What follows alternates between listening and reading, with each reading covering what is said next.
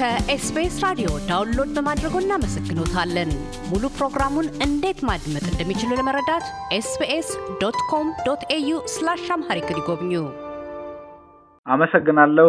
ታምራት ኃይሉ የቁም ነገር መጽሔት ባለቤት ወይም መስራች እና የኢትዮጵያ የመገናኛ ብዙኃን ምክር ቤት የስራ አስፈጻሚ አባል ከኤስቢኤስ አውስትራሊያ ሬዲዮ ጋር አጠር ያለ ቆይታ ለማድረግ ፈቃደኛ ስለሆን አመሰግናለሁኝ።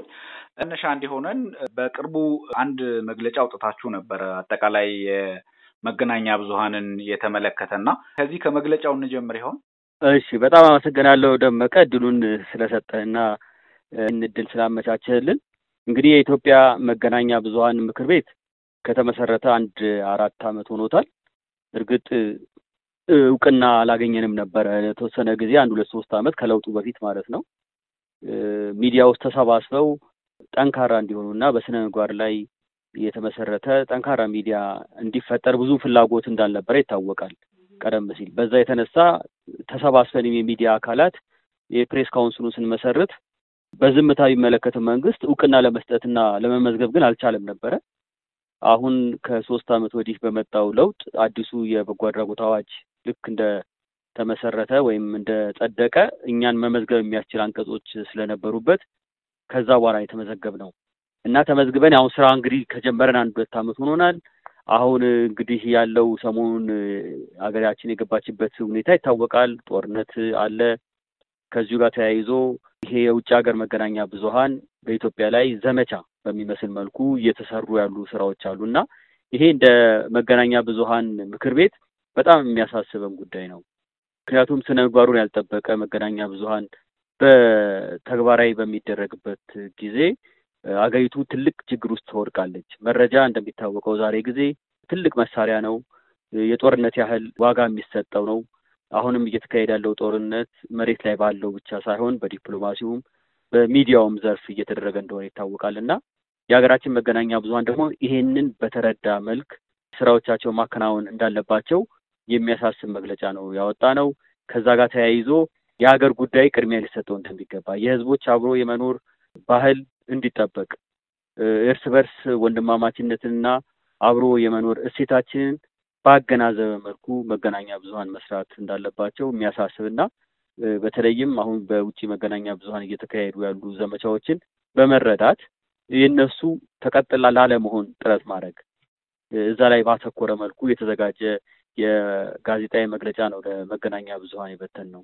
እንግዲህ ሰሞኑን አጠቃላይ የውጭም የሀገር ውስጥም ዘገባዎች በምታያቸው መልኩ እየቀጠሉ ነው እና እንደው እንደ ምክር ቤት በእናንተ በኩል የሀገር ውስጥ የመረጃ አሰጣጥም ይሁን የውጭ የመረጃ አሰጣጥን በተመለከተ እንዴት ነው የምትመለከቱት? እንግዲህ የመረጃ ነጻነት ህጉ አዲሱ የፕሬስ አዋጅ በሚጸድቅበት ጊዜ እንግዲህ የኢትዮጵያ መገናኛ ብዙኃን ምክር ቤት የራሱን አስተዋጽኦ አድርጓል። የራሱን ትግልም አድርጓል። በበርካታዎቹ የውይይት መድረኮች ላይ ተገኝተን ክርክርም አድርገናል።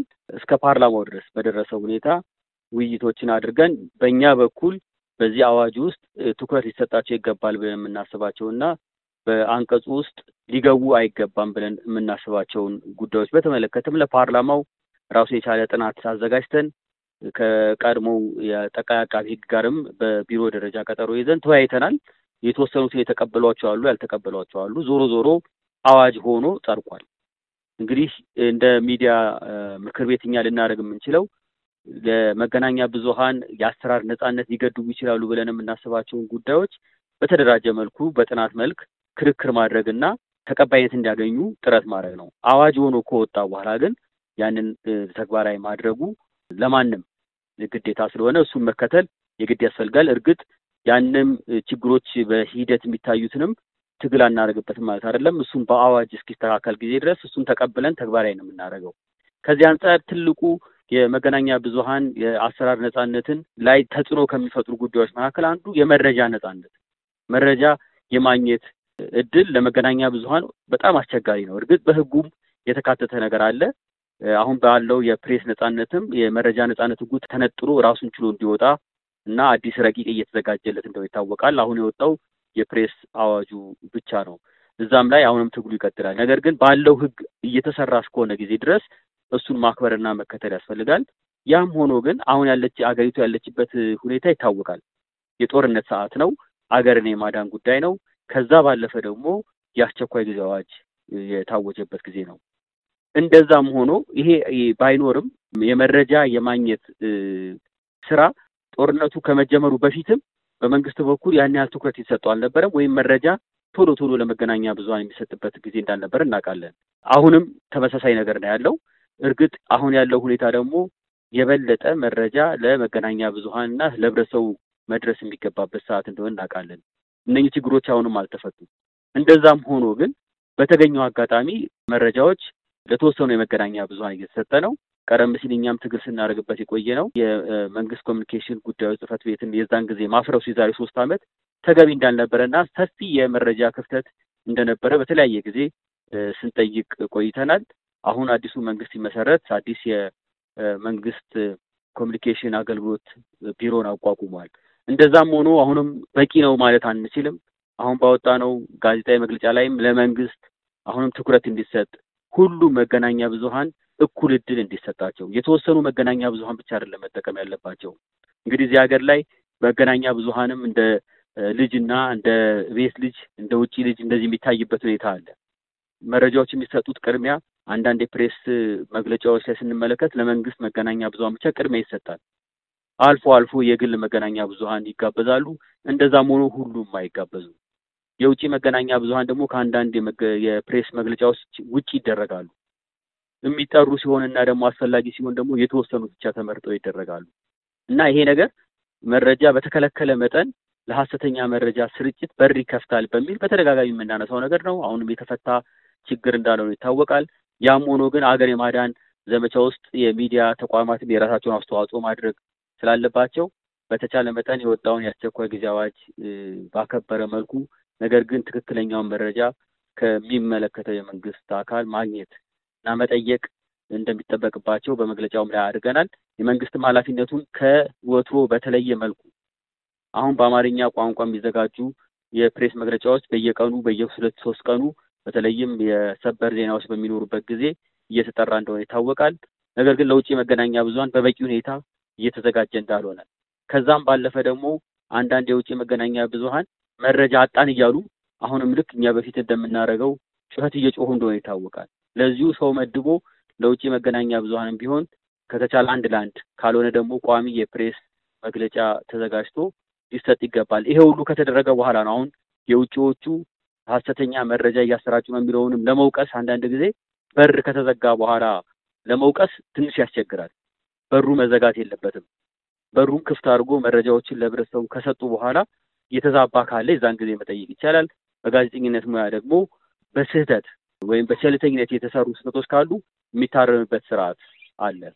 እሱን መከተል በጣም አስፈላጊ ነው። ከዛ ውጭ ግን የዘመቻ መልክ ለሚያደርጉ የመገናኛ ብዙኃን ደግሞ ተገቢ የሆነ ምላሽ አዘጋጅቶ መስጠት አስፈላጊ ነው ብለን እናምናለን። አንደኛ ሙያው ሙያዊ በሆነ ሁኔታ ዘገባዎች እንዲሰሩ፣ ሁለተኛ መንግስት ደግሞ መስጠት የሚገባውን መረጃ ለየትኛውም መረጃ ፈላጊ አካል መስጠት ይችል ዘንዳ ምንድን ነው መደረግ ያለበት ትላለህ? እንግዲህ ደመቀ እንደምታውቀው በእኛ ሀገር የመገናኛ ብዙኃን በሙያተኞቻችን በጋዜጠኞች ላይ የሚታዩ ችግሮች በሁለት ክፍለ ልንመለከታቸው እንችላለን። አንዱ እና ዋናው የሙያ ስነ ምግባር ችግር አለ። ከአቅም ጋር የሚያያዝ የአቅም የአቅም ችግር አለ እና ይሄንን ላይ የሚታዩ ችግሮችን ሆን ተብለው የሚሰሩ ስህተቶች ላይሆኑ ይችላሉ። ባለማወቅ የሚሰሩ አሉ። ከክፋት አይደለም የሚሰሩ ስህተቶቹ። እነኚህን ማረም የሚያስችልበት ስርዓት አለ። በአዋጁም ላይ የተቀመጠ ነገር አለ። ከዛም ባለፈ ደግሞ የኢትዮጵያ መገናኛ ብዙኃን ምክር ቤት በዋናነት የሚሰራው ከዚሁ ጋር የተያያዙ ችግሮች፣ የስነ ምግባር ግድፈቶች ሲኖሩ በሰላማዊ መንገድ ወደ ፖሊስ ጣቢያ ሳይኬድ ወደ ፍርድ ቤት ሳይኬድ የመንግስት ጣልቃ ገብነት ሳይኖር እንዲታረም የሚደረግበት ስርዓት አለ። እሱን እርስ በራሳችን የምንተራረምበት ነው። ሙያውን በተመለከተ ያሉ ክፍተቶች እየታረሙ የሚሄዱበት ማንኛውም ሙያ እንደምታውቀው perfect አይደለም። በስራ አጋጣሚ ስህተቶች ሊፈጸሙ ይችላሉ። እነኚህ ስህተቶች ወዲያው ይታረማሉ። ይሄ ማለት ግን እድሜ ልኩን አንድ ጋዜጠኛ ስህተት እየሰራ ይቅርታ እያለ ይቀጥላል ማለት አይደለም። ከዛ ባለፈ የሚሄደው የህግ ተጠያቂነት ያስከትላል እና ይሄንን በስልጠና በአቅም ግንባታ በውይይት ሙያውን በማሳደግ ማረም የሚቻልበት ነገር አለ። ሁለተኛው ችግር ግን ሀገራችን ውስጥ ከመገናኛ ብዙኃን የባለቤትነትና አደረጃጀት ጋር የተያያዙ ችግሮችም ይታዩናል። አንደኛው የመንግስት መገናኛ ብዙኃን የመንግስት በጀት ተሰጥቷቸው የሚሰሩ ናቸው። እነኚህ የመንግስት መገናኛ ብዙኃን ያለፈው ሀያ ሰባት ዓመት ታሪክን የሚያሳየን ነገር አለ። ለገዢው ፓርቲ ወግኖ የመቆም አዝማሚያ አለ። አሁንም ብዙ ተቀርፏል ብለን የማናስበው ነገር አለ። እዛ ውስጥ ብዙ ችግሮች አሉ። ከዚህ በተረፈ ደግሞ በግል መገናኛ ብዙኃን ስምም ደግሞ የፖለቲካ አጀንዳ ያላቸው አካላት መገናኛ ብዙኃን ባለቤት ሆነዋል። ይህም ሌላ ችግር ነው። ከዚህ በተረፈ ደግሞ የፖለቲካ ፓርቲዎችም እጃቸውን በመገናኛ ብዙኃን ስራ ውስጥ ያስገቡበት ሁኔታ አለ። ይሄ የተከለከለ ነው። በኢትዮጵያ የፕሬስ አዋጅ ላይ የፕሬስ ባለቤትነት ሶስት አይነት ነው አድርጎ ያስቀመጠው። የመንግስት መገናኛ ብዙኃን አለ፣ የግል መገናኛ ብዙኃን አለ፣ የኮሚኒቲ ወይም የማህበረሰብ ሚዲያዎች የሚባሉ አሉ። አሁን አራተኛ በዚህኛው በአዲሱ የመጣው የህዝብ ልዩ ተብሎ የቀረበ አለ። በኤንጂኦዎች ሊቋቋም የሚችል ለትርፍ ያልተቋቋሙ መገናኛ ብዙኃን እንዳሉ ያስቀምጣል። ነገር ግን ሚዲያዎቻችን ስንመለከት በቀጥታም በተዘዋዋሪ የሚጠመዘዙ ለአንድ የፖለቲካ ዓላማ ማስፈጸሚያነት እየዋሉ እንደሆነ ይታወቃል። ይህን እንግዲህ በአጭር ጊዜ ይፈታል ብለን አናስብም። የመንግስትን ቁርጠኝነት ያስፈልጋል። ሚዲያ ነጻ መሆን አለበት የሚለው በህገ መንግስቱ ላይ የተቀመጡ መብቶች ተግባራዊ የሚሆኑበት እድል እንግዲህ ከዚህ ከጦርነቱ በኋላ በሚኖር የሰላም ጊዜ ውይይት የሚፈልግ ነገር ነው ያለው እና ይሄም ራሱን የቻለ ችግር ነው።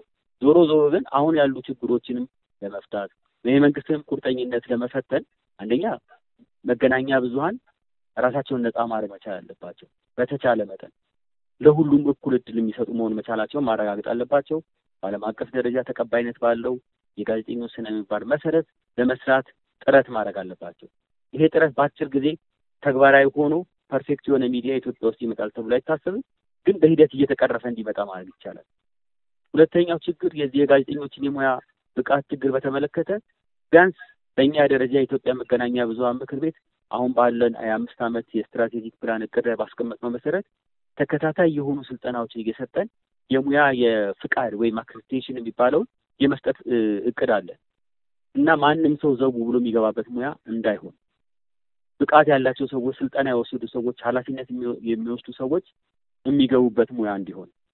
አሁን ዛሬ ጊዜ እንደሚታወቀው በዲጂታል ሚዲያውም ቢሆን በመደበኛ መገናኛ ብዙኃንም ብትመለከት መሰረታዊ የምትላቸውን የጋዜጠኝነት ትምህርት ያልወሰዱ ሰዎች ሁሉ በዋና አዘጋጅነትና በሌሎች የሚዲያ የጋዜጠኝነት ዘርፎች ላይ ተሰማርተው ይገኛሉ እና የጋዜጠኝነት ሙያ እንደሌላው ሙያ ስልጠና የሚፈልግ ነገር ነው። እውቀት የሚፈልግ ነገር ነው። ምክንያቱም ለሚሊዮኖች የሚተላለፍ መረጃ አለ። ያ መረጃ ስህተት ሆኖ ከተገኘ ወይም ሀገር አፍራሽ ከሆነ የሚያደርሰው ጉዳት የማይካስ ሊሆን ይችላል። ስለዚህ እዛ ላይ ትኩረት አድርገን እንሰራለን። ይሄ እንደምንለው ከመንግስት ጋር በመነጋገር ወደፊት መንግስት እጁ ወደ ሚዲያ ስራ እንዳያስገባ ይልቁንም ራሳችን እንድንቆጣጠረው በሌሎች ሀገሮች ላይ ለምሳሌ እንደነ ኬንያ እንደምታውቀው ያሉ ሀገሮች የሚዲያ ካውንስላቸው ራሱን የቻለ ተቆጣጣሪ አካል ማለት ይቻላል። እርግጥ የመንግስት ድጋፍ የበጀት ድጋፍ ቢደረግለትም እኛ የመንግስት ጋር ምንም የበጀት ድጋፍ የለንም፣ ራሳችን ችለን የምንንቀሳቀሰው። ነገር ግን አንተ አትግባበት፣ ህጉን ብቻ አውጣ፣ እኛ ራሳችን በራሳችን እንቆጣጠራለን የሚል ምክር ቤት ነው ያቋቋም ነው እና ለዚህ የሁሉም መገናኛ ብዙኃን ጋዜጠኞችና የሚዲያ ባለቤቶች ተሳትፎ በጣም ያስፈልጋል።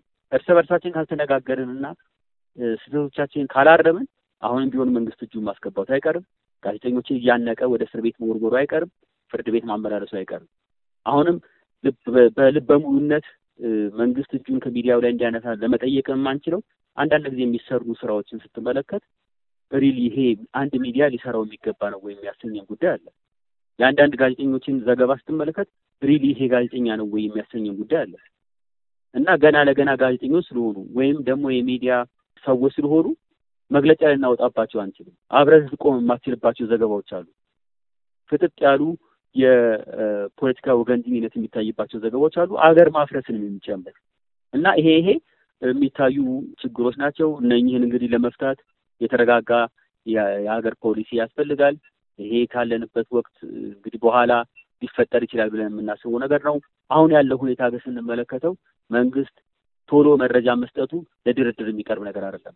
መረጃ ባልሰጠበት ሁኔታ ሁሉ ሀሰተኛ መረጃ የመሰራጨት እድሉ የሚቀጥል መሆኑን መገንዘብ አለበት። እሱን መቅረፍ የሚቻለው ትክክለኛውን መረጃ በወቅቱና በሰዓቱ ለሁሉም የመገናኛ ብዙኃን በከፊል አይደለም የሚሰጠው መረጃ ለሁሉም መገናኛ ብዙኃን በሩን ክፍት ማድረግ ይኖርበታል። ከዛ ውጪ የሚዘግቡ ካሉ የህግ ተጠያቂነት ሊከተል ይችላል እና ይህንን ነው እኛ አድቮኬት የምናደርገው።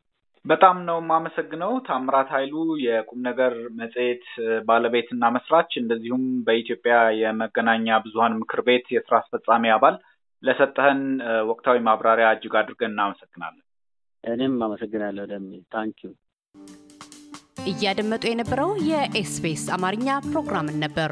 የፕሮግራሙን ቀጥታ ስርጭት ሰኞና አርብ ምሽቶች ያድምጡ። እንዲሁም ድረገጻችንን በመጎብኘት on demand እና በኤስቢኤስ mobile app ማድመጥ ይችላሉ። ድረገጻችንን ኤስቢኤስ ዶት ኮም ዶት ኤዩ አምሃሪክን ይጎብኙ።